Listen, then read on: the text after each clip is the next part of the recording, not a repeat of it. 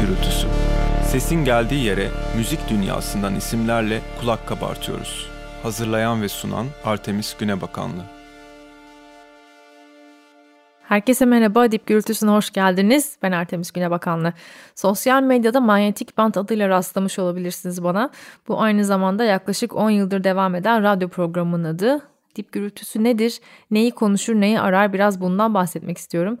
Bu programda odağımız müzik dünyası. Bu dünyanın içinde müzik mekanları, sahneler, festivaller, müzisyenler, radyolar, müzik yazarları ya da bugünün ifadesiyle içerik üreticileri, streaming servisleri, kültür sanat kurumları, meslek birlikleri gibi birçok bileşen ve tabii ki dinleyici var. Bu dünyanın mümkün olduğunca çok ve farklı noktasına dokunacak konuklarım olacak önümüzdeki bölümlerde. Bağımsız müzik mekanlarını konuşarak başlayacağız. Bağımsız plak şirketleri ve kolektiflerle devam edeceğiz. Müzik radyoları ile ilgileneceğiz. Streaming çağında algoritmaların sanatçılar ve dinleyiciler üzerindeki etkilerini anlamaya çalışacağız. Konser salonları ve festivallerin nasıl ayakta duracağına kafa yoracağız. Bir müzik kenti olarak İstanbul'u ele alacağız ve hem geçmişe bakacağız hem de geleceğe dair öngörüler paylaşacağız. Son bir yıldır hepimizin hayatını değiştiren ama müzik sektörünü tüm dünyada neredeyse yerle bir eden pandemide her bölümde uğrayacağımız bir durak olacak. Müzik sektörü pandemiden nasıl etkilendi, nasıl toparlanabilir? Bu kriz aslında uzun zamandır yaşanması gereken değişimler için bir başlangıç noktası olabilir mi? Bunları da mutlaka konuşacağız. Bu podcast'in adı Dip Gürültüsü çünkü daha çok yer altından gelen seslere kulak kabartıyoruz.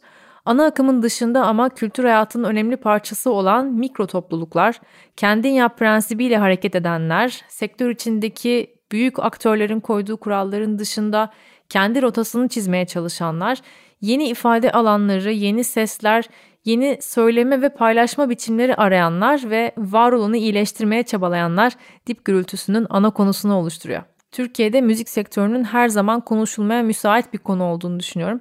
Çünkü kültür yaşamının önemli bir parçası olmasına rağmen toplumun geneline çoğunlukla sadece eğlence ve magazin çerçevesinde yansıyor. Ve ekonomik koşullar bu kadar sertken insanların barınma, beslenme, eğitim gibi temel ihtiyaçlarını bile karşılamakta zorlandıkları zamanlarda müzik sektöründeki krizlerden, burada yapılması gerekenlerden bahsetmek daha da zorlaşıyor. Çünkü zaten yıllardır toplumun zihnine bir çeşit savurgan yaşam biçimi olarak yerleştirilmiş, gerçek bir meslek olarak değil de bir hobi gibi bakılmış, emek odaklı değerlendirilmeyen, hep gerçeklikten uzak biçimde ele alınmış ve marjinalize edilmiş bir topluluk müzik sektörü çalışanları. Bu topluluğun içinde sadece müzisyenler, şarkıcılar, sanatçılar, yapımcılar yok. Sahne çalışanları da var. Işıkçılar, sesçiler, sahneleri kuranlar, bu sahnelere ekipman kiralayan şirketler, organizasyon firmaları, sanatçıların ekiplerinde yer alan rodiler, şoförler, turne menajerleri. Yani bir konsere, bir festivale gittiğimiz zaman kapıdaki gişe görevlisinden, güvenlik görevlisinden, içerideki yemek standında çalışan kişiye, o etkinliğe tuvalet kiralayan firmadan, etkinlik sonrası alanın temizliğini yapan şirkete kadar uzanıyor müzik sektörüne dahil olan insanlar. Türkiye'nin her yerinde canlı müzik mekanları var. Burada haftanın birkaç günü mutlaka sahnede çalan birileri var ve insanlar hayatlarını bu şekilde kazanıyorlar normal şartlar altında. Bu sadece müzik sektörünün etkinlik tarafı. Bunun bir de kayıt endüstrisi var. Kayıt ve prova stüdyoları, session müzisyenleri, mixçiler, masteringçiler, plak şirketleri, lisanslama firmaları liste uzayarak devam ediyor. Hayli geniş bir sektörden bahsediyoruz yani. Ama elimizde net veriler yok. Bu da işimizi zorlaştıran bir diğer etken. Türkiye'de müzik sektöründe şu kadar kişi çalışıyor ve sektörün ekonomik hacmi bu kadar diyemiyoruz. Çünkü tamamen kayıt içine alınabilmiş durumda değil. Örneğin İngiltere'deki UK Music bir Ed Sheeran konserinin Ipswich kasabasına yaklaşık 9 milyon pound gelir sağladığını raporlayabiliyor. Ya da Glastonbury Festivali'nin İngiltere ekonomisine 100 milyon pound katkıda bulunduğunu belirleyebiliyor. Türkiye'de bunu tespit edebilecek bir yapı yok henüz. Dolayısıyla medyanın gündeminde de müzik sektörüne dair gördüklerimiz ya bazı magazin figürleri üzerinden yapılan haberler ya da pandemi boyunca intihar eden müzisyenlerin haberleri oluyor giderek daha çok görmeye başladığımız. Özellikle pandemi döneminde sektörün sorunları ile ilgili yapılan haberlerin, video içeriklerinin altındaki yorumlar belki sizin de dikkatinizi çekmiştir. Az önce bahsettiğim gerçeklikten uzak algıyı çok net gösteriyor bize. Sanki minimum eforla maksimum maddi kazancın elde edildiği bir işten bahsediliyormuş gibi tepkiler var. Emeğin görülmediği bir bakış var ve müziği tamamen eğlence ve vakit geçirmeyle eş görmekten ileri gelen neredeyse bir öfke seziliyor bu yorumlarda. Şunu bence düşünmeye değer. İnsanlık tarihinde içinde müzik olmayan bir kültür yok. Yani insanlar mağaralarda yaşarken de bir araya gelip ses çıkarıyorlar ve birlikte bunları dinliyorlardı. Köle olarak çalıştıkları tarlalarda da bunu yapıyorlardı. Sevdiklerini kaybettiklerinde de hayatlarında önemli bir şey olduğunda da duyurmak istedikleri bir itirazları olduğunda da bunu yapıyorlardı. Müzik yapmak insanın doğasında var olan bir şey. Bu çok doğrudan ve güçlü bir iletişim. Gerçekten de sınırları kaldıran ve iki insan arasındaki en kestirme yolu kuran bir şey müzik.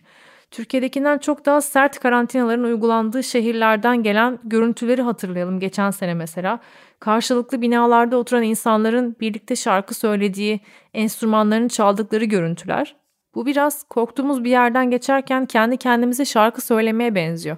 Müzik stresimizi azaltıyor ve bir şeyleri atlatmamıza yardım ediyor hayat içinde. Dolayısıyla müziği marjinalize etmek, bazı olumsuz kavramlarla eşleştirmek, yok saymak bunların hiçbir faydası yok. Çünkü insanı insan yapan şeylerden biri müzik zaten. Toplumsal olaylarda ilk susan müzik olsa da bu insanların acılarını, sıkıntılarını, tıpkı sevinçlerini ve sevgilerini olduğu gibi müzikle ifade ettikleri gerçeğini değiştirmiyor. 2020 öncesinde de çözülmesi gereken birçok sorunu vardı müzik sektörünün.